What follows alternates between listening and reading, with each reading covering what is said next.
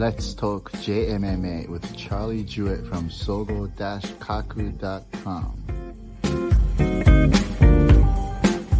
This is a podcast about the deep end of the Japanese combat sports scene.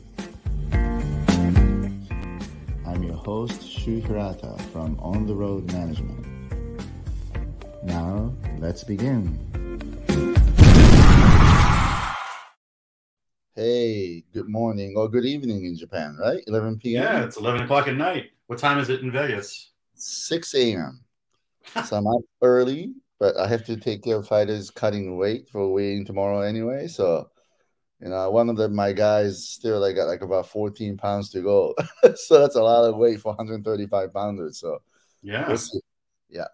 Anyway, so let's dive into, let's talk about the Rizin 41 Osaka. Yeah, let's do it. press con- con- conference just took place. Now, did you watch that press conference? I watched part of it. Um, I, it was kind of funny because I think Koji was like, "Hey, you haven't even decided my opponent yet, so maybe you can get my friend on the card too." Right, And then right, like right. Koji went into like a weird spiel about the drink he was drinking, like kind of like a commercial. Well, it was so funny in a way that he kind of took over when Sakakibara was talking. Yeah, it became the Koji press conference. He absolutely Right, took right, right. He just basically took it over, right? Mhm. And you know, it's really funny in Japan right now. The Koji wasn't exactly the one of the best fighters out of K1, right? Yeah. He was just a popular guy who Mhm. showed up, and now, according to himself, he fought like seven times last year, including those exhibitions, and he made millions of dollars. Now, what do you think Well- about that? I don't know if he made millions, but I mean, Mhm. if he gets a percentage of the tickets he's selling, then every time he fights, he's got to be making good money. Well, I mean, you know, Rizin has this system. The fighter, I mean, the, the purchasers could appoint fighters in that event, which, which money these paper should be, shares are going to. So, Right. yeah, so he, I could imagine him making uh, okay money there, but I know the percentages on that. So, I, he's not going to make millions of dollars, even though he gets up shares on every single tickets on like twenty Yeah. arena. So There- There's no way he got paid well to fight on that Mayweather card either. that's true. It's boxing, and boxing doesn't pay the undercard people anything. Right, but here's what it is though. But who knows? Because Rizin does pay Koji well, obviously, because he's a ticket Yeah. seller, right? And so, you know, maybe there's some kind of deal going on. The Rizin probably paid him okay, you know, to go Well- all the way out there. they seem to rely almost exclusively on him to sell Mhm. tickets for these Osaka shows. Right, Those Osaka shows are built around him every year. pretty much. Right, and the little fighters who could sell tickets in Osaka, Mhm. base. But I've heard, I was on the Discord for the Rizin fans and was talking to my friend who's down there. There seems to be a little bit of disappointment in that Rizin didn't have an event until April, and the first event of the year looks kind of four kickboxing bouts on the event. Yeah, exactly. Not a lot of star power. Right, exactly. The star power is a key. I think many, many uh, fans were expecting maybe one of the Asakuras to be fighting. Mhm. You know, Well, but from Rizin's point of view, you know, Kintaro is a big star of Osaka. Right. Uh-huh. Well, I think they're just trying to sell tickets. This isn't. I don't think this is going to be a big pay per view event for them. Mhm. They're just trying to sell tickets for the venue, which is how they booked it. Right. But I mean, this doesn't seem like a numbered event to me. This almost seems like a trigger card or something like that. It is, and they would have to figure out a couple more better, you know, cards with the impact because yeah, it's only the Koji and you know Horie and Keramov is a good card, and Yeah. it surprised everybody. You know, Makoto is back here instead of you know trying to go for a contender series or anything like that. But that's just that really for the hardcore fans, right? So Right. Like Shinyu is a great fighter with a lot of potential, but mhm, he's not. He doesn't have the star power yet to really No, carry a card. right.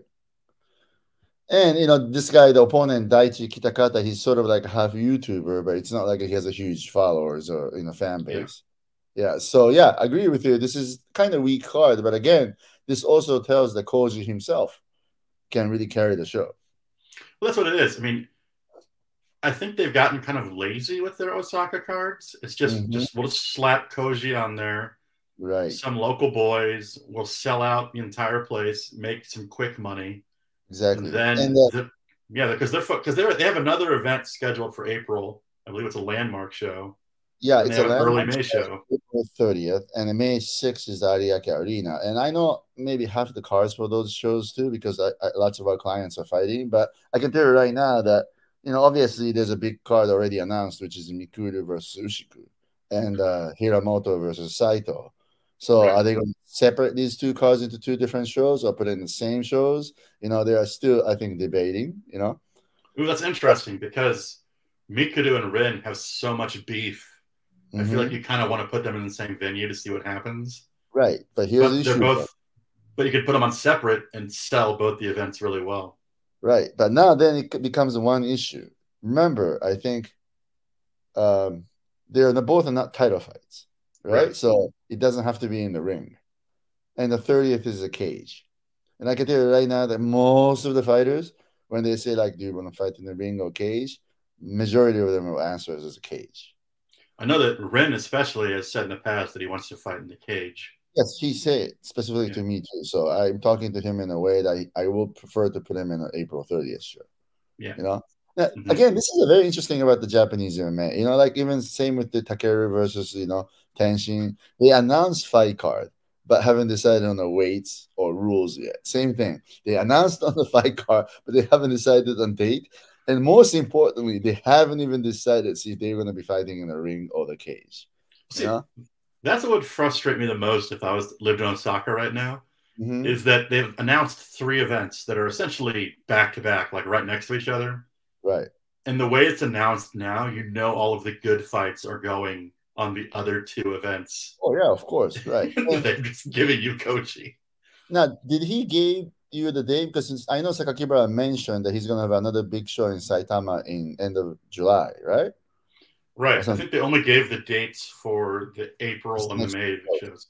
Okay. Well, I know the date for this July show too, but I think what Sakakibara is trying to do is make something really big on that Saitama Super Arena. Perhaps even like the stadium version. You know, Oh, like when cool. they used to have Ogawa versus uh, Yoshida in Pride, and he wants yeah. to do that again. And the rumor tells me that Mr. Sakakibara wants to accomplish as much thing as possible before he reached 60 years old. And that's one of the things on his list. So, it, which means then all these three shows, right? Osaka, you know, Ariake, and Yoyogi, cars are set up in a way for the big shows for the July. So the Well- winners of these three shows will make it to July, majority of them, you know. Did I read that he thinks that Manny Pacquiao might fight three times this year for Rizin? I don't know. I have no idea. But I mean, it feels like they might be setting up Pacquiao for that July card if they're going to do the arena. It happened, right? And they could try to do another like, Rizin versus Bellator. But again, I think Sakakibara mentioned he's trying to do that in Hawaii end of June or something, right? So Okay, yeah. And Yeah, they're so- already trying to they're already trying to angle and set up the Kai Asakura uh, Kai Asakura Kai Asakura versus a Juan match. They've already been teasing about that.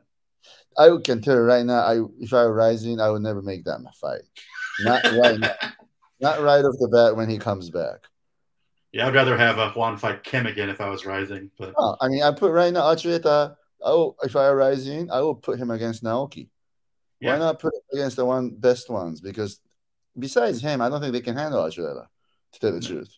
You know, and again, I'm a manager for Naoki, so I can't talk so much about it. But nothing has been really confirmed yet. But yeah, I think the plan is to do two bantamweight fights on those either 30th Okay. of May, then the maybe title fight in July. Kind of makes sense, hmm. right? now So- he's now he's got to be. I mean, his win on New Year's Eve was so dominant. You got to think he's I riding think high he's off a- of that. They got to give him a big fight. They got to Right, give I him mean- a big fight. I think he's a changed fighter at this point. He now has a fight IQ that he understands that he needs to to, to execute the game plan like a killer. Because against Kintaro or against Ogikubo, he threw that gameplay right out the window. You know, like he just wanted to prove what he can do. But that's not the way, right? He can prove that in the gym. He can go and Yeah, you know. exactly. Right. So he understands that finally. So now he became so called, you know, like a machine, right? Who just executes uh, game plan. So I think he's going to be a very tough one to beat. Yeah, me too. I mean, he looked great in New Year's Eve. I thought it was the most impressive performance of the night. But anyway, to go back to Koji, I would like to point it out. You know, like you know how Koji is starting his own new event called Nariagari, which is like mm-hmm. a two fighters in a telephone booth and fight, whatever. You know, that's a that was one of the fun trend. Yeah. But I heard what's very impressive about Koji is he's like really good businessman. He already have like a full full time staff sitting on the uh, office, you know, and and I heard these four guys are very very good, you know well, that makes sense because just to be able to juggle his ticket sales, because yes. he does that all himself, no, must be incredibly difficult. you know, I think this is you know a, you know a new era that began with Mikuru and also Koji too. They're not exactly the best fighters, but they know how to use MMA or the quote unquote combat sports as their means of making a business. You know, what I mean? making a living, yeah. They're making a living, right? So I mean, it's it's not necessary. They're not looking to become a champion. No, not, no, you know, they're not gonna. They're not going for the gold. You know what I mean? In that well, category, they, they kind of recognized that being a champion would be nice, but that's mm-hmm. not necessarily important to them becoming famous. Right. Mm. Exactly. Right. So for them, it's really about the business. That's why they hire these good businessmen who, you know, who always shows up with a business card, you know, suits, tie, whatever. Now, on the other side of the coin, I don't name names. There are a lot of young Japanese fighters, you know, who has YouTubes and young managers or young salesperson who help them out and everything else. And I met a few of them, and it's huge difference from Koji. You know, they're just unprofessional.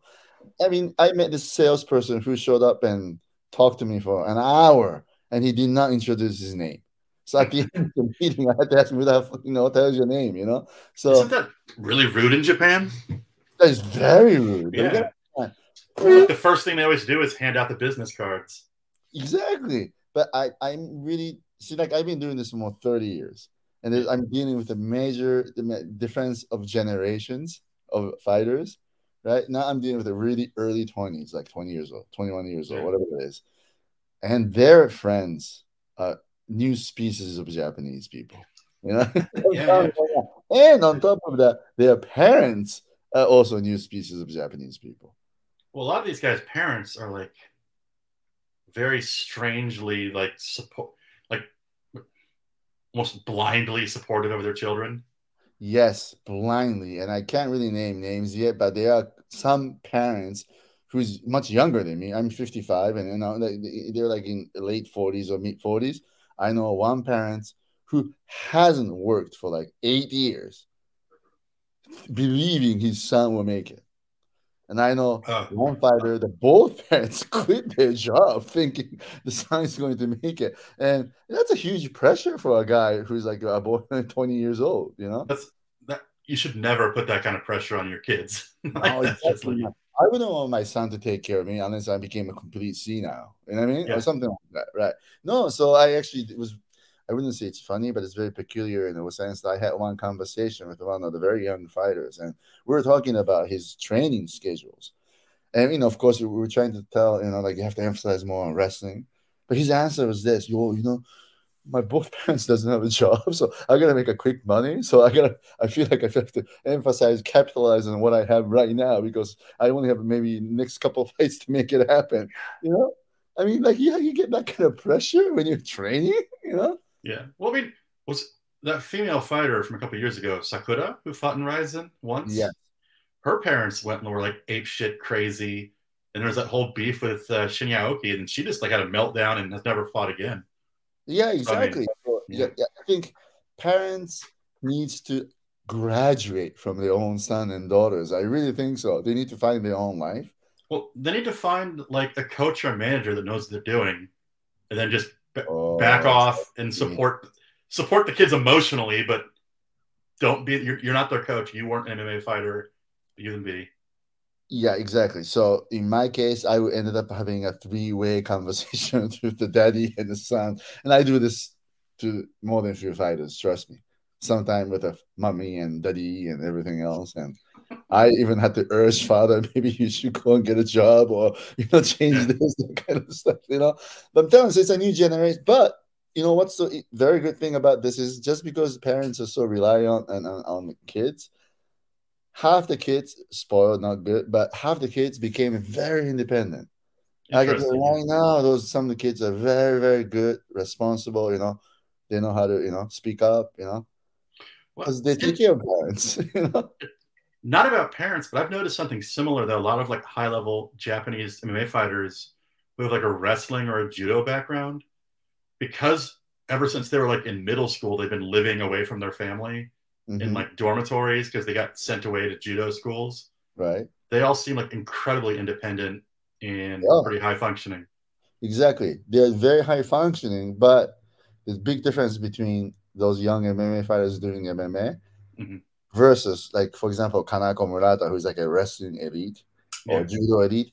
Those people are so used to being set up by somebody else all the time. So all they be doing is training. Oh, they have like they have like a handler, someone that takes exactly. Somebody's always being handled their life. So yeah. in that part of their life, I had to teach them. You know what I mean? But yeah. like for the the MMA fighters who has been incredibly independent, they had to be independent because they ain't making that much money. You know? Yeah. They don't have a big facility to go on training. And, you know, they don't have a national support that kind of stuff. So it, it's different. But I'm telling you right now, it's a new generation of Japanese fighters, and it's very interesting. You know.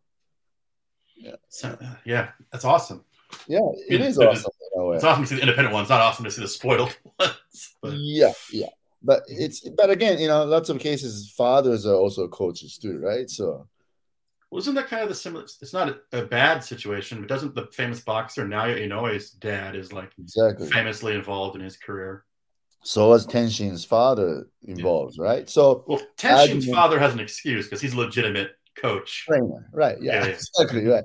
No, but here's what it is. You know, some most of the Japanese, a fighter who has a father as a trainer, their excuse is always, "Oh, sure, look at all these successful case like Tenshin." Now, yeah, it's always father and son. so, and I'm like, "All right." I gotta tell you, it, it don't they ever point to Ichiro? I mean, doesn't he like hate his father now? I mean, like uh... again, Ichiro's dad did a pretty tremendous job, right? To true, to that point. So I mean, and he yeah. really didn't have a professional training experience, you know. Yeah. Mm-hmm. And you know, so who knows? Who knows? You know. But anyway, so Rizin is going to be have about eleven shows this year, I think. Right. Like what Kibara said. So I think it's going to be interesting. So let's talk about this extortion case. Yes. Yes. Let's so, Mr. X and Mr. Y both got arrested recently. Right? Yes, and you can reveal his name. Mr. His name is Mr. Minegishi, right? Yes. Mm-hmm, mm-hmm. Uh-huh. All right. Maybe you can talk about this first. Yeah. oh, so I mean, it kind of seems like way too little, too late to me. Mm-hmm. But everyone is people. The listeners probably remember um, around the time that Rizin lost their Fuji TV contract yep. and the whole match situation happened mm-hmm. was revolving around a series of articles about some recordings with Sakakibara being kind of I mean, this guy claimed to have recordings of Sakakibara talking to like a guy that wasn't Yakuza, but kind of had like connections to Yakuza. Exactly right. Yeah. And um, they wanted him to pay. It was like fifty thousand dollars, something like that. Yeah, according to him, yeah, it's like fifty thousand dollars. According to this guy Minegishi, the Sakakibara offered him a consulting job. You know, yeah. So it was kind of this thing where they like they came to him with the article, and then Sakakibara originally agreed to kind of pay them fifty thousand dollars. Right, right. And then so, he changed his mind and went to the police. Yeah, which kind of in the short term backfired terribly for him because they lost the match being broadcast on Fuji TV, mm-hmm. and they lost their own Fuji contract. But now it seems like maybe he was right, or it's hard to tell. But they were arrested, so we'll see what happens. Right. You know what's so funny about this uh, is that uh, this guy Minegishi, he actually has a YouTube channel. Who in, does every Japanese person have a YouTube channel now? he has a YouTube channel, and he's actually talking about, you know, like how why this happened and blah blah blah you know and it, it, according to him right according to him uh Rizin's this problem began like long long time ago way before mayweather you know and well yeah because um in the official stories as Mhm. well, it seems like it's been going on for years almost. Years, right? Yeah, And they just couldn't get kind of Sakakibara to agree to meet with them or something. yeah, exactly. It took a long time to have a meeting and everything else. You know. Mhm. Yeah, so I don't know. This is the YouTube channel he has. He's sitting here on some little beat up, probably like a karaoke box. Yeah, I mean, it looks like he's at a snack bar or something. yeah, it is. It's really terrible. And he's basically talking about, you know, how, you know, some of the profits of Rizin is going to the you know Yakuza world, which is not good. The same thing with the pay per view and blah blah blah because they're still associated with the people from Yakuza. You know, uh, that's what the basically what it is. And and uh, to to make Mayweather fight happen and also to be televised on Fuji Television way back then, Sakakibara and one of the producers from Fuji Television, according to him, created a fake document to prove that they have no longer any relationship with the Yakuza. Therefore, they went forward with that uh, broadcasting. Now he's trying to claim, oh, that's all lie, and you know, Well, wouldn't this guy be way more believable if he wasn't willing to accept money to not publish his story? exactly right. I don't know why he fifty thousand dollars. He should have just said no. Then it, it kind of makes sense, right? But again, this guy is not even a journalist, any of that, and he even has his old title that he used to be Yakuza. So, you know, and it's This so guy funny. looks like he's running a snack bar right now. Yeah, and you know what's so funny is this He also looks sketchy himself. He looks like he's kind of dressed like a Yakuza himself a little bit. exactly. But in this video, what's so funny is this: he admits that his father was Yakuza, so he was raised in an entire Yakuza family, and his older brother is Yakuza. so, I mean, the point is, his existence is, is based on the Yakuza family. You know, he's And- raised in Yakuza and everything else. So, So when you have that kind of a resume in the background, if he comes to you and asks for money, you feel like that's extortion already, right? yeah, so this guy's claiming to have a bunch of Yakuza connections, and then he comes to you, and and that's what the Yakuza did in the '80s, wasn't it? Wouldn't they essentially blackmail CEOs of companies into paying them Oh, yeah. money? Oh yeah, They would like take them out, get them drunk, take a bunch of pictures, and then like Yeah. threaten to go to a board meeting unless they got paid. Right. I mean, even to this day, they are a job, quote unquote, job called Sokaiya. And their job is to find the weakness of corporations and they buy some enough stock to show up at the shareholders meeting. And Yeah, they just like embarrass throwing in questions, right? So they they notify CEO prior to those shareholders meetings. So they have this specific department in a big corporation. They take care of that by paying them. You know what they do is that the the most famous way to pay those uh, Sokaiya is they usually have some kind of publication, the cheap, cheap publication, and they'll be forced to, you know, you know, buy those magazines on the So yearly there's like subscription there's like- basis. it's very expensive, you know. there's like ten Yakuza in the back making magazines Exactly, and selling so- them. From the days of World War II, whatever, or Tokyo. Olympics, that Japan always had this very good, you know, kind of intertwined connection with the underworld. You know, I Mhm. mean, you know the story about the, the all these two weeks when the Tokyo Olympics happened back in the '60s. eh, Almost every yakuza left Tokyo just to accommodate a Japanese government's request. Say, go away for two weeks, so all these foreign, you know, tourists won't see you, and they did. You know, I mean? so Yeah. so that's a clear sign that there's always a relationship, right, between those two part of the world. Interesting. But yeah, It this is. guy. I mean, this guy just seems too sketchy to believe anything he's He saying. right, Plus- he. It just seems like his business is blackmailing people. That, that is just what it is. In the quote unquote in Japan, it's called a jikenya, meaning that he gets involved in every big incident or accident that took place in society. He'll find some weakness and find somebody who doesn't who wants to hide something and go over there and extort them. You know? Yeah. Plus, I mean, yeah, just seems very sketchy. Plus, it Yeah, seems like he, sense. So does but he want to be famous or something? Why does he? Oh, he's only got three thousand views. Does this guy want to be famous or something? Why does he have his own YouTube channel? I have no idea. I don't know what You'd think his lawyer would be telling him to like not say anything. Exactly, but uh, obviously he probably doesn't have a lawyer, right? If you think Yeah. this is the right way to go, and he's in in this video, he says, "Oh, go ahead, arrest me. I will never get arrested," and then he gets arrested. Yeah. You know, you know. But here's what is very interesting about it. Right now, because of this, Rizin lost Fuji Television, right? And Maybe not uh, that they're important making- of a loss, though. Who knows? yeah, but you know what? They're making much better money on pay per view on Abema.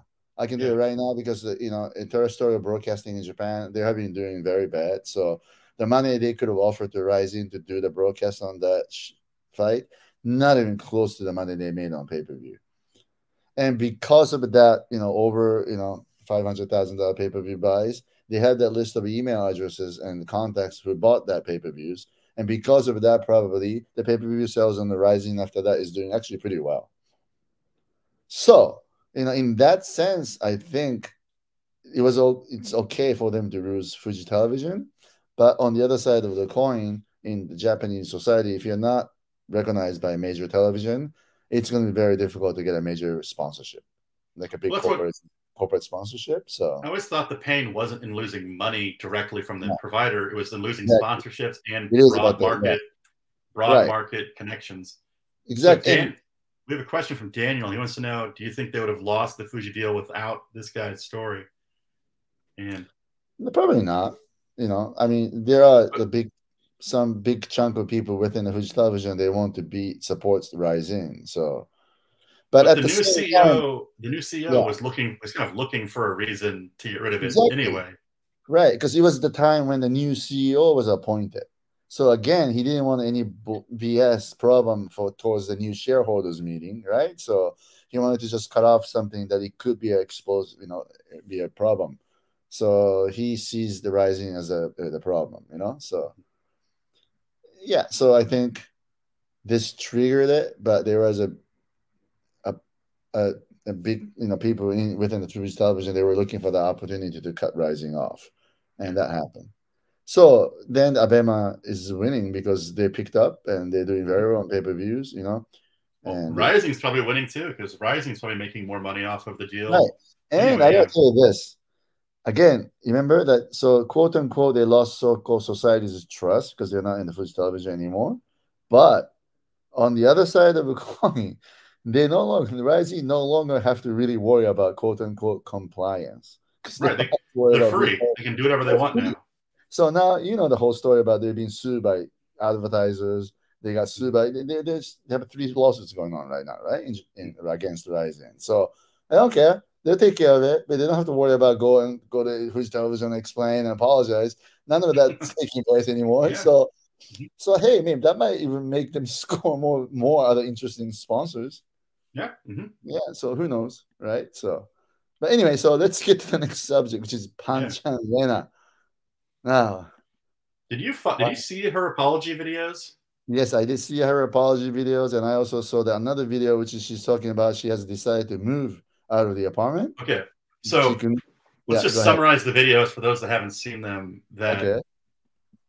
Panchan Rina famously now got caught selling forged a forged poster of Tenshin versus Takeru and got mm-hmm. arrested for fraud and then she released these really weird apology videos mm-hmm. where it's very clear she's apologizing because she doesn't want to lose sponsors and things like that. But she also is like trying to play like she's the real victim. right. She's she like, got cheated, right? Or something like that. She was like, Oh, I'm really sorry, but I got scammed too. I don't I didn't need the money, but I invested $150,000 in this project and the guy stole my money. And then in this one, she's like, I'm getting selling my Tokyo apartment and I'm moving. And then I th- it's so weird. Did you see what Aoki said about it? Uh, no, but Shin, I'm pretty sure he said, what did he say? What did Shin Aoki watched the video you're playing right now and he was just like, I have no idea what the hell she's talking about. Like, why, why, what does any of this have to do with the poster? Why do you have to sell your Tokyo apartment? Why do you have to move? Why? Because she also left her gym. It's like, why did you have to leave your gym? Like, none of this. He's like, but he's like, I'm also very interested now. And he also said that if she wants, she could come move in with him. But, uh, so, but I mean, yeah, it makes no sense because, like, she's essentially apologizing, but also saying like, "Poor me, I'm also in a bad situation. You should feel bad for me." Well, first of all, I mean, selling the, the fake poster for what thousand dollars will not solve your 150k scam problem, you know. Yeah. And you know, even like tell my five year old son all the time that the two wrongs won't make it right. What's the whole thing? And like, are you saying that it's okay for you to scam potentially your fans because you also got scammed. Right. Like, yeah. What? And now she's saying that she's going to move out of this uh, the, the, the apartment, right? Because I'm pretty sure this is the pretty expensive apartment. She's I heard moving out of the apartment. She right. left her gym, and she also said the police took her phone. So she's like, her brother had to send her a phone. It's a very strange video. Mm-hmm. I don't think she gets it. I don't think she really realized that she did something really wrong. No, that's why that's why I'm saying because she apologizes for doing something wrong, but then mm-hmm. directly addresses sponsors and fans in her apology, and then I, I think then proceeds to immediately rationalize why she did it. You know what I mean? It's like I'm sorry I did this, but I was scammed she's a very very small version of Elizabeth Holmes. I'm telling you right now, she was like that. I mean, we all knew that she was like fake it till make it kind of character. Yeah. So we knew something was going to happen, but then again, I mean, how the hell is she going to make? How is she going to make money? And the problem is this: somebody. She, she, she, she only had to sell a hundred. She only had to sell 150 fake posters, and she oh, got her money back. Exactly. Here's what it is that I, I, this still tells there are uh, somebody behind her doing something for her or controlling her or suggesting her to do something, obviously, right? It's got to be the sponsors. Like, if you want to keep our support, you gotta, or someone telling her if she wants to keep sponsorship money, she has to like bow down and apologize, yeah. Sakakibara style. Didn't she also say she has to get rid of her dog? I don't know. So I, I, you know, to be honest with you, I didn't even watch the, this whole video. I think she said she has to like get rid of her dog too. Like it's this really weird, like it's the weirdest apology video I've ever seen. First of all, the kickboxer doesn't make that much money in Japan. No. So I don't care how popular she is and stuff like that. And if she doesn't fall over here, there's no way she can afford to live in that kind of apartment or condominium in Japan. She should be living in a in an apartment like Seika Izawa yeah. used to live, like where you went to interview her, right? That there's a laundry yeah. outside of her apartment and stuff like that. But it was like the four hundred dollar a month Tokyo apartment. I've never That's seen anything like that. living in, I, I don't know. I mean, here's what it is. You know, the problem. I don't know if it's a good thing or bad thing, but something about this Japanese MMA, even though you only had like two fights or three fights, there's a trend out there that oh, let's look for sponsorship. You know, so the fighters thinks they can make sponsorship money, even though you're like oh and one. Anshan was legitimately doing commercials for like exactly. Yeah, so I get it from her point of view, but she's yeah. that's relying way too much on the sponsorship money. It's that's yeah. almost like a geisha, right? I mean, you have well, to be. You know? She also, I mean, first off, it's not even confirmed that this alleged hundred missing one hundred fifty thousand dollars is even a real story. Mm-hmm. I'd be like, oh, I'd like to see the police report or some evidence of this scam. I don't think first we're hearing of it. I don't think she went to the police. You know, it's really funny, Charlie. You know, like if you get cheated 50 grand, you go to the police, right? Immediately. Yeah. I mean, I got scammed for $2,000. I still went to the police. But I'm telling you right now, Japanese people, sometimes they don't go to the police. I know this. In fact, I know this one girl. She's 17. She inherited some money when grandma died. It's not like a big money. We're talking about like 100,000. And when she was 17, one of her classmates says, like, oh, I need the money. I'm in trouble. I'll give you back. So she learned that 50,000 out to this kid, 17 years old, and she never got that money back. I think 17 year old me would kill somebody for $50,000. Exactly. yeah. Then, then it's what's really weird about it is like she still sees him on almost regular basis because they live in small town. and she's weird. every time she bumps into him, she does remind him, oh, are you going to give me back that money? And he's like, Oh, yeah, don't worry, don't worry. That's been going on for like 10 years. I mean, your statute of yeah. limitations is over at that point. And of yeah. course, there's no, you know, written, you know, lease loan agreement, none of that. But that's not uncommon in Japan. Well, there's a lot of people who get cheated but end up not going to the police. Are we going to find out that Panchan loaned Sakakibara $150,000 and he's now saying it was a gift and not paying her back? yeah, exactly. Like the, other lawsuits, right? But it's really weird. It's like a real Japanese thing. Even though you're the clear victim, sometimes you feel kind of guilty getting illegal involved. Yeah. which I just Well- don't get it, right? I know, but just the way that she announced it makes me wonder, like, did this even happen? Yeah, of course, right? Yeah, of course. Yeah. She could always fake it in the Japanese culture. Goes, "Oh, I didn't go to the I'm like, she I hasn't fought because she's injured. She hasn't fought in so long. I'm like, how how do you have 150 thousand dollars? And she kind of said that to like say, I wouldn't do this. I don't have money problems. I have money. I'm like, well, if, then why did you sell the poster? Like, none of this is adding up. None of this makes but, sense. But you know, like she did that condo she lives in. It's not. It's not a cheap condo, right? I mean, of course. I mean, I, my theory, I, I don't think she's paying for that place that she's living in. maybe she's getting kicked out. Oh, it's that Maybe. sponsors paying. I think it. It's oh. got to be like a sponsor or Oh, something. sugar paying for daddy. that. Who knows, right? Well, they have had they did have a big news story about Papakatsu's on the TV the other day. So maybe Exactly, right, yeah. right, right. Papakatsu is a big thing. It's like even the you know idol singers and some you know anchor women does that, right? You know, yeah, yeah, Yeah. So, you kind of smooch on a rich guy, old guy, you know. But who knows? But she, what you know what she needs to she needs to fight. because her YouTube is not it. She gets views, but it's not like make money views. No, and besides, we all know that YouTube is gonna go down, right? I heard like Yeah.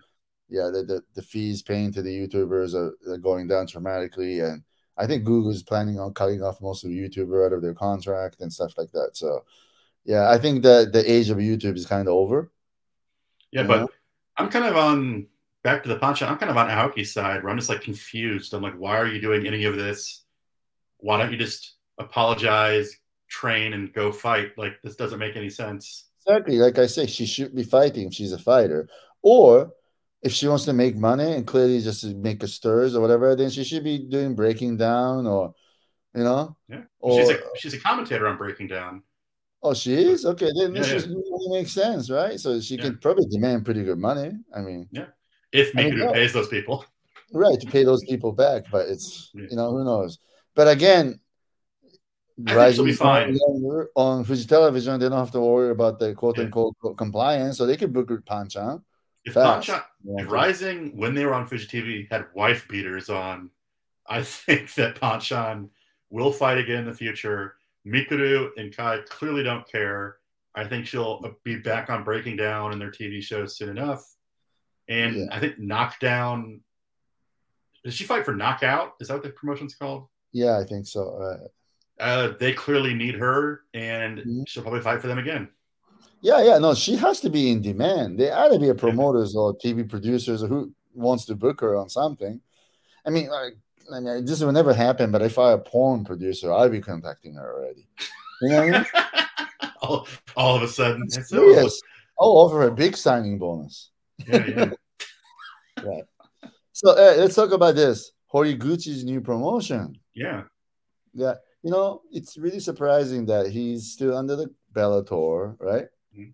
But he's doing this supposedly doing the promotion, and I'm hearing his older brother and his current manager is like really gung ho on this project. Well, I think yeah. I think his brother's name is Kenta, hmm and he's actually the one that's going to be in charge of the promotion. yeah, I heard. Yes, And Horiguchi is just going to be like an advisor to Mm-hmm. the promotion. right. And they're doing like a contest right now to pick the name. And if the name you suggest is picked, I think this is the article, you get like 25 grand and VIP tickets to the first show, which is scheduled for either the summer or the fall. But what I thought was interesting about it was Horiguchi, whenever he talks about it, always says like, this is going to be genuine MMA. It's focused on real MMA. There's not going to be a lot of bragging or like shit talking. This is just an MMA promotion, which makes me think he's had like a negative reaction to the whole breaking down Well, and here's all of that. YouTube stuff. Basically- But what they're trying to do is almost the same as what Abema has been already doing for a while. Is Yeah. to do some kind of audition and discover new fighters, right? Right. A legitimate way to raise those fighters to get to the world level or Rizin or whatever. And what are they going to plan to like uh, broadcast this on YouTube kind of thing again, or their own platform, whatever? A lot of the details haven't been announced. Basically, only this naming competition thing. But I did see that Ushiku was training with him at American Top Team. Right, right. He went there, right? So I was wondering, like, if he's actually going to like bring some of these fighters over to train with him at American Top Team, like how detailed his role in the promotion will be. Some, a lot of questions still, but it's interesting development. Right now, Charlie, since I'm doing that fighters diary with Abema TV and I'm sending all these guys, you know, fighters to different places to train, it's a lot of work. A lot of money. You right now. So you say, oh, maybe we can send these young guy to ATT or whatever that is. Sure, they could do that, but it ain't gonna be able to do that so often. Not too many people. You know what I mean? They don't have that kind of backup corporate power. So also, I, there's a chance that this turns into turns into nothing. I tell you right now, it will turn into nothing. All my predictions, yeah. they probably do one or two shows and that's it. Because the you don't have any visions of it long in long term, from what deep, I see. You know? Pancrase between Deep Pancrase, Shooto, like good luck finding talent for the Tokyo market. He's gonna have to go out to like Gunma or something and yeah. like well, and top, yeah, remember there's a gladiator who's now teaming up an online casino. There's a Grachan and also there's Nexus. You know, like and there are a lot of promotions and Heat, right? In yeah. Nagoya. So and they got decent budget, right? They got yeah decent payroll. So I'm telling you right now, I mean, this is going to be very difficult. I, I honestly think it's it's too bad Horiguchi's older brother, who I don't know how good of a promoter or businessman he is, but I really don't see any visions or any long term, you know, oh. goals on this promotion slash project. So with Horiguchi not being in Japan, it's kind of like how is this going to happen? So I'm curious to see what they announce and what happens. Well, but I'm kind of on the same side as you, as I kind of see this fading into nothingness. Yeah, because I'm hearing that his current new manager is a guy from Osaka who's little tied to entertainment business in Japan. So. It's actually kind of typical. This happens all the time. When you have one big star, they think you can make money out of this guy. So let's just do a show. It should be fine. We have YouTube, we have Abema or platform, whatever that is, you know. And I, I think they're overestimating Horiguchi's naming power in terms of promoting an event. You know what I mean? Or MMA shows on a continuous basis. You know? Yeah, well, I mean, he has name value, and I saw that like Seigo Yamamoto like mm-hmm. retweeted mm-hmm. something about this. So he also has like the blessing of famous Yamamoto family, but none of them will be in Japan to like be part of this. And so that's mm-hmm. the most important thing. You can only attach your name to something for so long without actually being there to get the attention. Mm-hmm. Right, right, right. uh, Rising Will Die. I'm going to answer your question. This one. Fighters Diary doesn't have the best views. No, they don't. And even with Itsukira at the helms, how soon would it possible? No, I'm not going to that direction. I think for this year, I'm sending a young fighters two months to train at the team. At the end of two months, they'll be fighting in some feeder shows in, in, in US and they'll go back and it will Abema will stream live stream those feeder shows. So oh, cool. I have a plan of sending three young fighters out to three different teams very soon. And at the end of March or end of May, those fighters will be fighting on one of the feeder shows in America. And uh, will stream, live stream those uh, uh, events. And yeah, you know, I agree with you that we don't have a best views but that's only on uh, we're talking about YouTube culture on platform, and we realize this that only on terms of YouTube platforms, the viewership is different. A lot of YouTube viewers kind of tend to look at the short video, right? So they're not really looking into really deep dive into the real analysis and everything else. But they also there's a big chunk of fans out there who's really hardcore fans who wants to learn more about trainings or menus or you know how coach feels about it and blah blah blah. So we are going to that direction. I want to accommodate hardcore fans. So at the end of this two month training coach from japan also have to go to that team and train. Oh, really? Yeah watch the training discuss the, an american coach for like a week.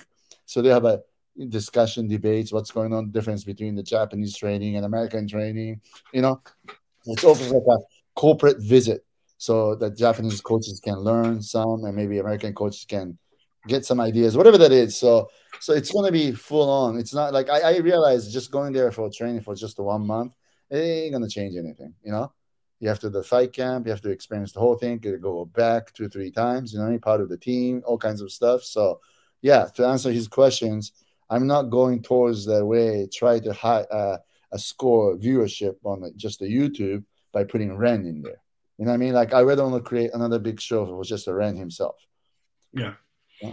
Well, and I mean, right now, Ren will- actually in California now. He's going to Hawaii, and he will go Oh, back cool. to Japan. And after that, he'll come to states again for maybe two, three months, and he'll go around different teams to train. So I'd like to plug that. I mean, that show is awesome, and the Itsuki episodes, the Mikimotono ones, they were Mhm. great. I mean, it's, it's Right. really good behind the scenes. Um, But I want I want to get into content, but I will agree with you. I feel like you have to Yeah. be a hardcore fan to like really want to watch a 20 minute video. Exactly right. Mhm. So exactly, but I want to accommodate more hardcore fans because I'm. I, we have decided that's okay. I mean, they can go and grab another light, so-called quote unquote light, you know, lightly taste fans, whatever you want to call it. That is not really hardcore, but I always believe hardcore fans will stay a long time.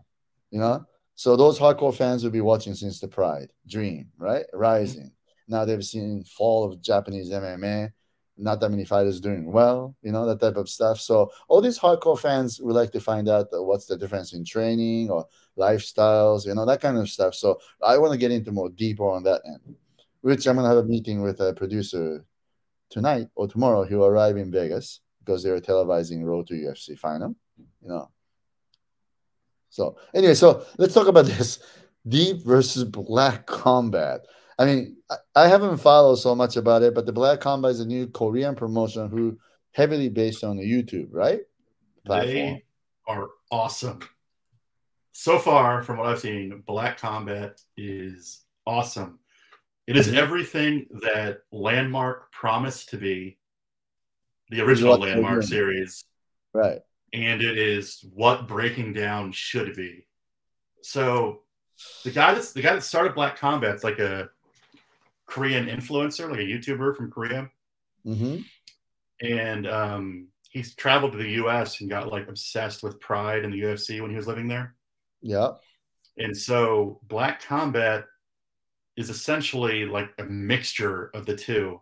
Like every episode feels like a Rizin Confessions kind of. Mhm. And the way that I'll, it's like really good at the storytelling angle. And the way that I'll describe it is all of the deep fighters that are fighting this Saturday, they went to South Korea a week ago Right. and they're training at Black Combat has their own gym and they're training there and they're just filming like tons of behind the scenes content. Yeah. And so when they release, because they the fights will not be aired live online. No. The YouTube videos will be updated later, and they'll have all this cool behind the scenes footage. You'll get like all this like interview content and talking, so you'll feel like you really understand the fighters, where they're coming from. You'll understand their stories.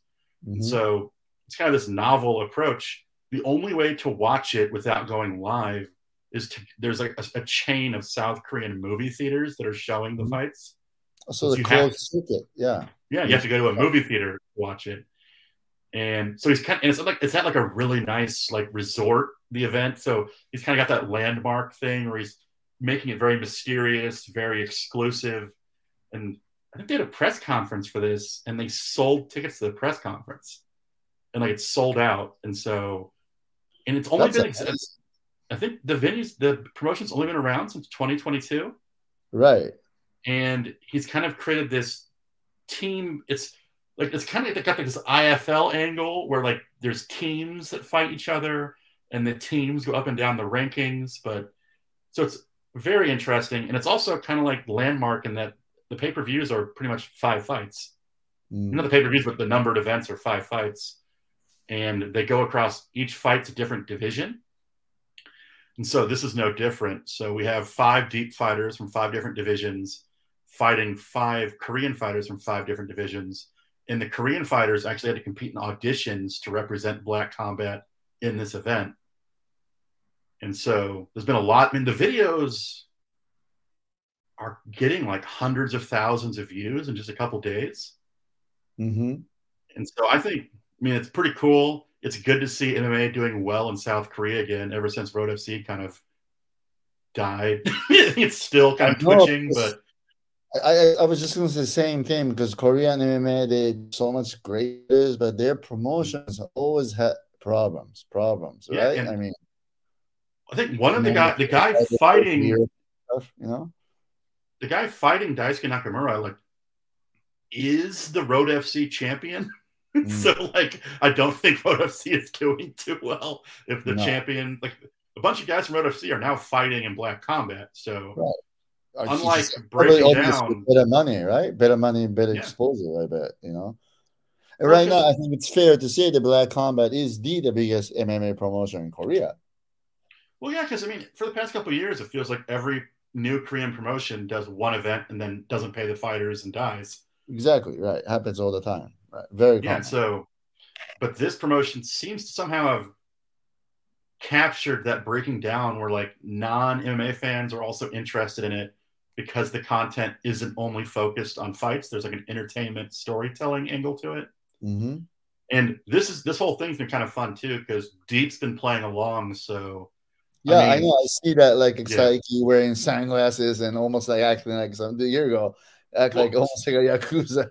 Well, Saki got up like Saki was like did a face off with the guy from Black Combat with like with his shirt off. And so I mean, like they've been playing into it. I think it's been fun, and um, yeah, I mean that's the guy that's in charge of Black Combat right there. But Right. they, I think they have full soccer kicks. Like it's full Pride rules, and the, it's a three round fight. But the third round is weighed heavier than the first two, hmm so it's kind of an interesting setup Yeah, they have going. Strong, right? So it's like Yeah. you know, it kind of makes sense. Yeah, you know. Yeah. Yeah. But I, I, I'm just excited to see something that's entertainment based, but still Mhm. has good MMA fighters involved. Right, right.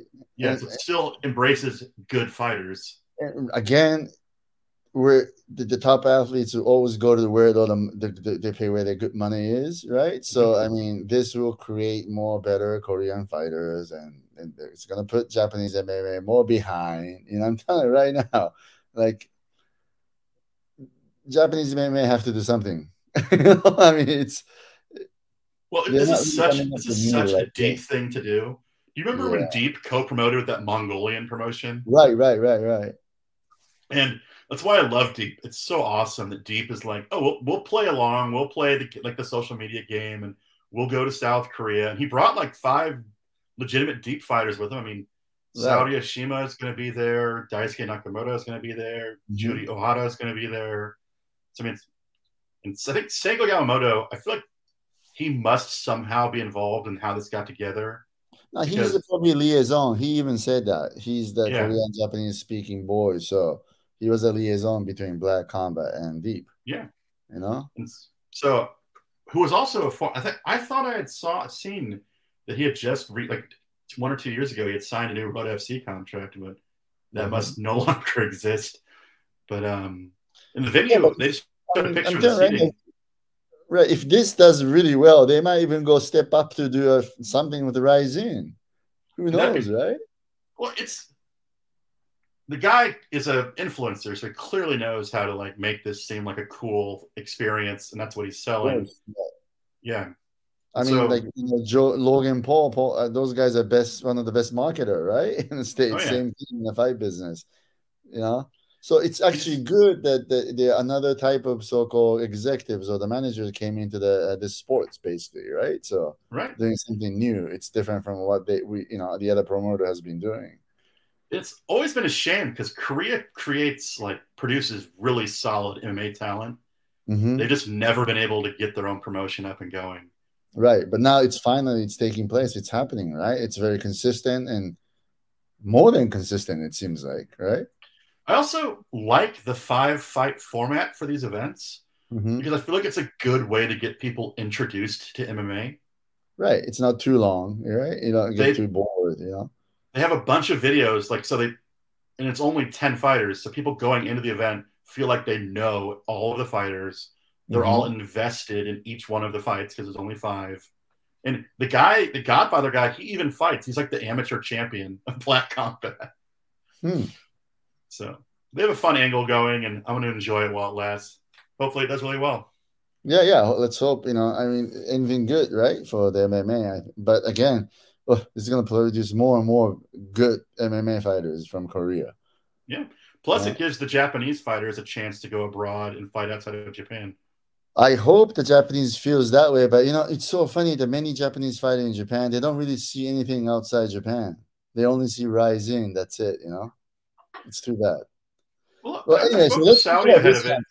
Since I, I got blocked by Rin Nakai, I haven't able to check up on her Twitter. So you got blocked by her. I got blocked, but then unblocked. Oh, now what happened? oh, it's not her Twitter. Um, I was see. just. Oh, is she like saying something about Shevchenko? There you go. Let's see. Oh, there you go. Okay, she stopped following me. That's weird. No, um, the Rin the Rin Nakai stuff was um, she came to Tokyo to train for a while, mm-hmm. and seems to be going to different gyms to train throughout Japan. And so I'm guessing that's probably her new management that's arranging for that to happen. No, I don't think so. He's, she's been training at AACC for most of the time she was in Tokyo, and, yeah. I, and the new management doesn't do anything in Japan. Well, she must have received some sponsorship money then or something. Yeah, yeah. And like what? Like she's saying that she can beat Shevchenko? Is that what it is on Twitter? Well, she says she wants to fight Shevchenko because I mean, for those who don't know, Shevchenko is in Japan right now. Yeah, yeah, they, they're training like it says two hours a day at the Palestra. Exactly. Yeah. So I guess that's what she's talking about. But I was just more interested in. She said in an interview or in a tweet that she wasn't only wanting to fight for the UFC, that she was wanting to fight for just a big promotion. But then she kind of went back on that immediately and seems to only be focused on the UFC again. It seems like it because she's fighting for deep jewels instead of some North American promotion, right? Right. Well, I mean, I assume she had to have gotten offers from people, and once she said that, and then it just became the UFC again. Well, I mean, any big promotion who does 125 women, like Bellator or even PFL, they have to be at least be interested in her, right? So, and both those promotions pay way better than Deep Jewels, obviously, you know, and it's her opportunity to, you know, showcase herself in the North American market. Why not, right? But so they don't she, have that kind of mentality. So, so when she comes up and trains in Tokyo for like two or three weeks, is that mm-hmm. all just sponsorship money she's receiving from fans? No idea. No, but probably somebody's paying for that. And I know majority of the time she spends she's at the AACC. Well, because Black Combat filmed a bunch of interviews with Saudi Oshima mm-hmm. at AACC, and you can see Rin Nakai and Usami training in the background. Mm-hmm. So while he wasn't in the pictures, Usami was also there. Right, he's always there. He's always there, making sure she's not doing something he's not he doesn't want her to do or saying something he doesn't want her to do. So yeah, it's the same thing. So it's the same thing. Nothing has changed then, unfortunately. But her fight, I mean, it's a pretty winnable fight for her at Deep Jewels. So it'll be interesting to see what happens after that. Well, yeah, but the problem is, is like there's not legit opponent in Japan for her in that weight class, so she's fighting almost nobody. So these W's on her record, it really doesn't do anything for her career. Well, so I think that, that I think the last hope she has is maybe hope to get into contender series this summer. I mean, what else is well, out there for her to get into UFC? Really, I was talking to a UFC employee that I know mm-hmm. that's familiar with Rin Nakai, mm-hmm. and she was like, "Yep, uh, she shouldn't have talked shit about the UFC." Yeah, of course. And I think the UFC has a long memory. Mm-hmm and they're like, "Oh, screw her. We have no." she she was difficult to deal with, and then talked a bunch of shit. We're but not interested. back then, Sean was the matchmaker for that women's division. Right now, it's Mick. So Mick never experienced a bad thing with the Rin Nakai. So I think that's but, a little small, slight hope, right? you know? Well, it's a small, slight hope, true. But if the, this person wasn't working for the UFC back then either, uh huh so I feel like if they're saying that now, then the UFC is still aware that she burned her bridges right when right. she left. You know what's so funny about the UFC is when it comes to matchmaking of the fighters they sign, even majority of people in that organization doesn't know much about it. till It's decided. Right. It's very, very I wouldn't say secretive, but it's separated operations. You know what I mean? Like yeah. it's not like Sean has to discuss with people at PR before he go and sign people, right? I, I don't think so, right? Well, it's also probably very last minute. Like if they need someone, they need exactly right. If you somebody gets injured or testing positive on corona, you sign somebody new. That's something that comes in last minute. So, so yeah, I mean, this is what I would do if I were in Nakai. I'll still hope for contender series, right?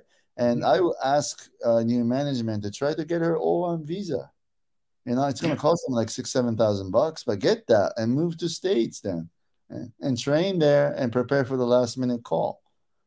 Oh my god, she seemed so miserable when she was training in the U.S. she was all she did was complain, but um, yeah. Well, well, here's what it is. I mean, it's clear. But if she, but what you're saying is, if she has the visa, then she's in a position to accept these last minute fights.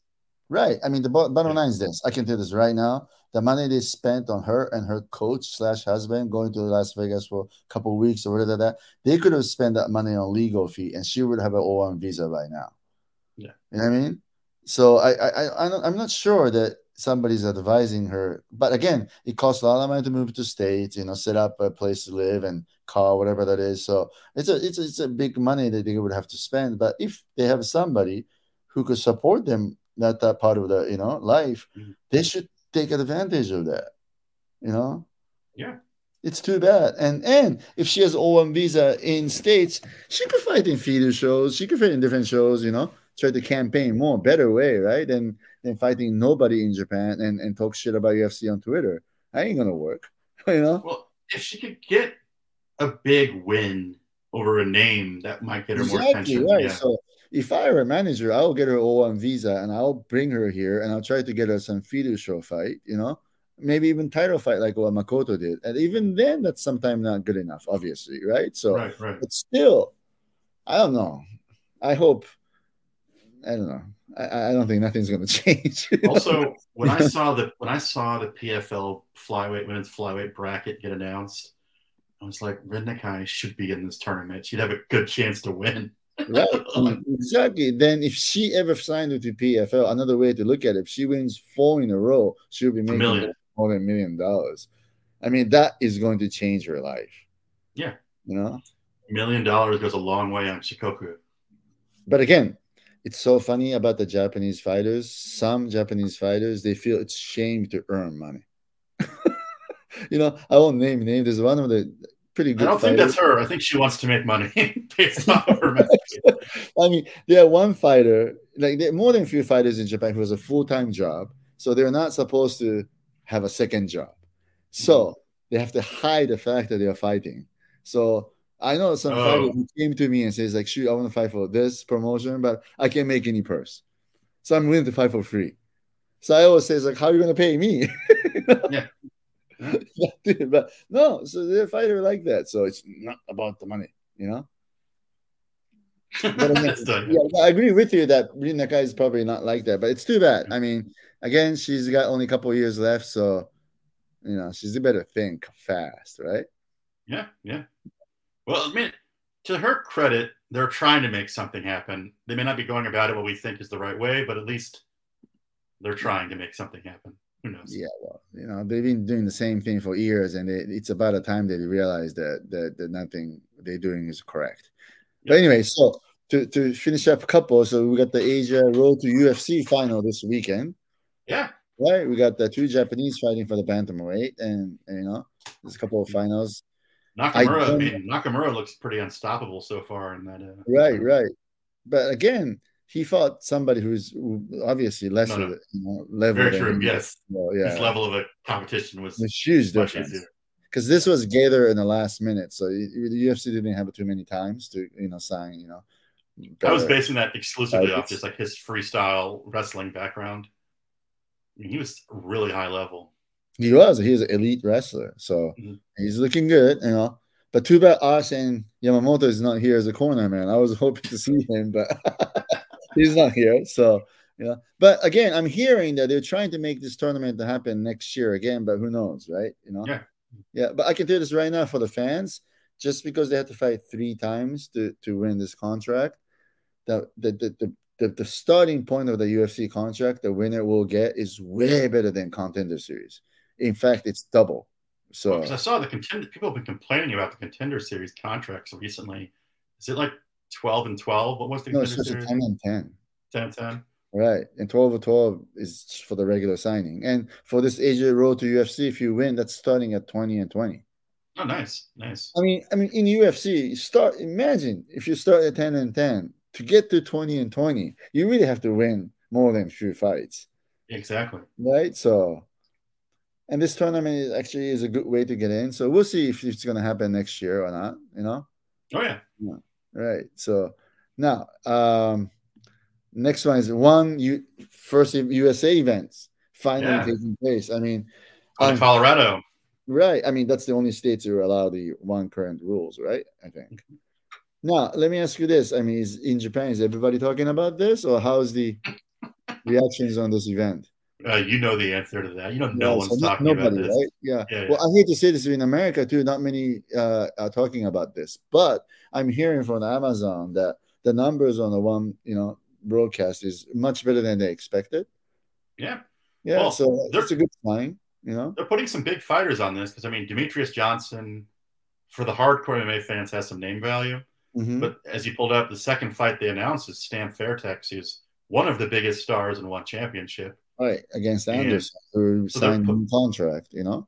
Yeah, so putting Stamp on the card as the second announcement means that they're they're trying to make a big wave at this first show. Mm-hmm. They're putting their big stars on there. Right. And, and it's so funny about it is like they probably can do this on last minute because I assume the Stamp probably already have a P1 visa. What's so funny about this is like one, you know how they tried to do US shows last year? Mm-hmm. So they actually filed a P1 visa for even Itsuki Hirata. So Itsuki really? a P1 visa, which I didn't know to her. I checked her passport.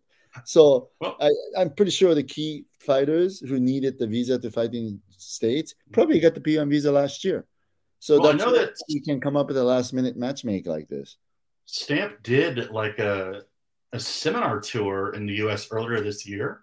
Mm-hmm she might have needed a visa for that because right. yeah no I. I know for the fact so they, they did visa for many top fighters last year so yeah interesting they have a visa for everybody pretty much you know well I've heard that like Fairtex also takes really good care of her mm-hmm. I can and see that. so she, she has a really good gym behind her so right yeah right and you know I'm pretty sure they're going to try to push Rodtang and all the other talent right in the states too yeah but we'll see because it's kickboxing is a hard market to do in the states so well, I mean, also it's just how many people know one championship, especially in Colorado. Nobody.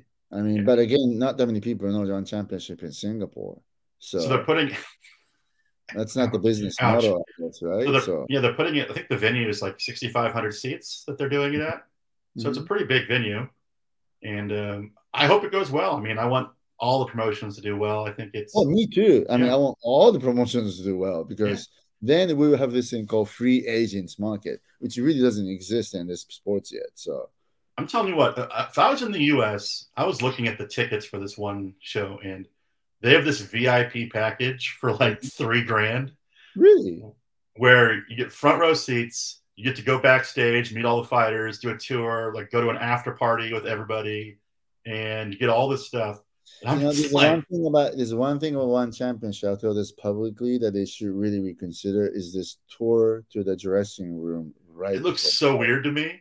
No, like, I mean, the fighters they're getting ready for a fight. Why are they doing this before the event? Exactly, and there are some like they're like a bunch of tourists who came into the dressing room and like yeah. five minutes before the walkout, they ask fighters to take a photo with them.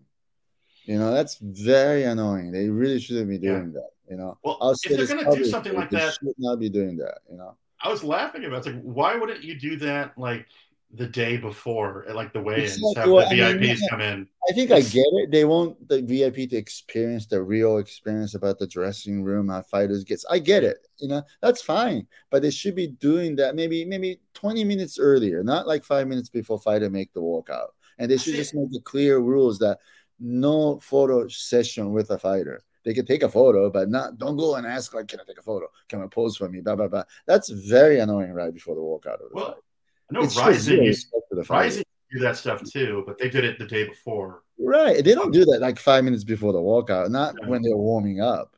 It's also because they're doing the, the whole after party with all the fighters. I don't know why they just couldn't do that. Yeah, because I'm a little bit annoyed by that because who knows? They could have a spy in one of them, right, on the opponent's yeah. camp and you're gonna go show them how they warm up in the dressing room. I don't, I don't know. So, but I was just I saying they'll change that. You know, it, the VIP ticket seems pretty. You get a lot of crazy perks for it. So if I was there, I'd be tempted. But I mean, mm. the hmm. tickets aren't that bad. Like, the cheapest tickets, like the, the tickets are like a hundred bucks or something for this. So I hope bad. it goes well. No, I hope it goes well. And and and hey, who knows? It's the first shows, right? So the hardcore fans might show up, you know? Yeah. I was And kind of bummed the Japan show got canceled because I was kind of interested. I wanted to go see the shit show. I, I wanted to see. I wanted to see the ten people in the audience. I You wanted to experience. Gonna, I- I think it's going to happen in December. Oh, that'd be cool. Yeah, yeah, I know the reason why, but you know, it's, They've also it's, been it's saying- positive reason. So yeah, it will They've be. also been saying they're going to do a December Japan show for years now. I think so.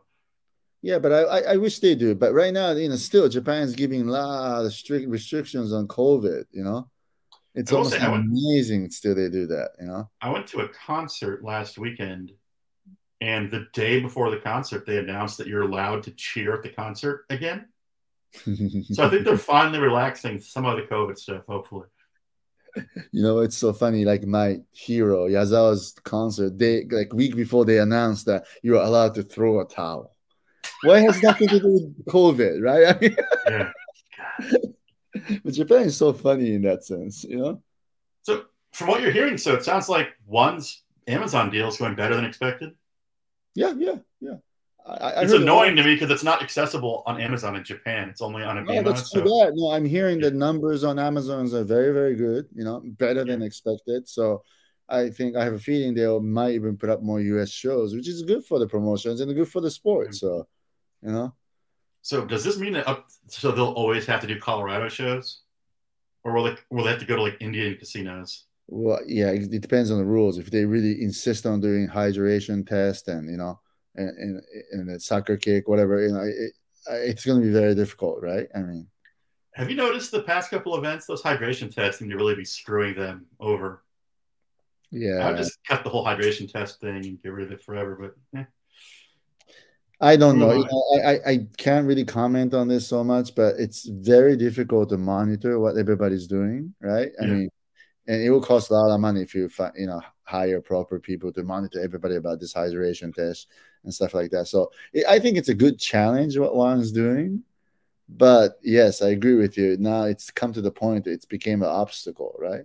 right. Yeah, Well, I mean, it reminds me of the old Invicta shows where like half the fighters missed weight like every event, and they eventually had to like put their foot down and have the fighters mail them their weights like four days before and everything. Exactly right. Yeah. But this hydration test, it's really depends on on a person too. I mean, when you have a, a little different, Yeah. you know, numbers on the different part of the body, it does affect hydration test. And so Well, if it, also, I feel like it depends on your gender. If, like if you're a girl, it's, the hydration might be a little difficult. yeah. Yeah. And it's very it's still in the area, even the doctors can't figure it out. So you know, Well, I remember because there was Ham Seo-hee's coach is her brother-in-law who has like a popular YouTube channel, Mhm. and he uploaded like this backstage content from one championship, and it looked like awful. Like they had to get taken to the hospital for the hydration stuff, and the doctor was like, "I don't know why this is happening."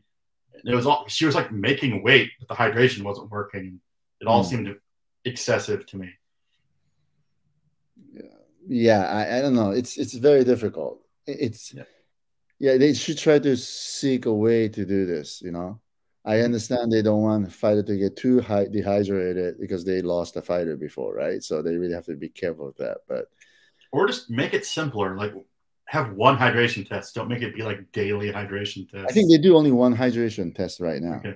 yeah and and I, I tell you right now i know a lot of guys who actually even cut weight and do looks dehydrated but they pass so maybe there must be a way to do it you know who knows Maybe you just cut a bunch. Maybe you just cut more weight, then chug some water before your piss test. That's what a lot of guys do, but it's still that sometimes that doesn't change hydration test results. We actually try that. So, but there's special medicine you can use actually. So maybe you gotta rely on that now, you know, because there's Well- no prohibition against it. So Didn't one championship famously say they don't drug test because their fighters can't afford steroids?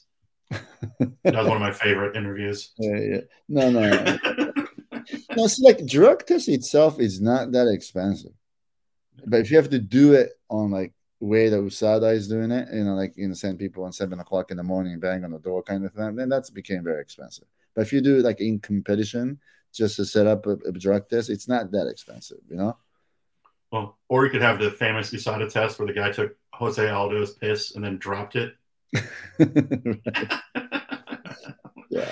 Yeah, uh, this is always been an issue, but but I will still give one credit. They're trying to do something new to try to protect the safety of fighters. But it's yeah, it's still like it's got a long way to go. I think you know. Oh yeah, yeah. but it's exciting to see them in the U.S. and hopefully it goes well for them. Yeah, it goes well. Right.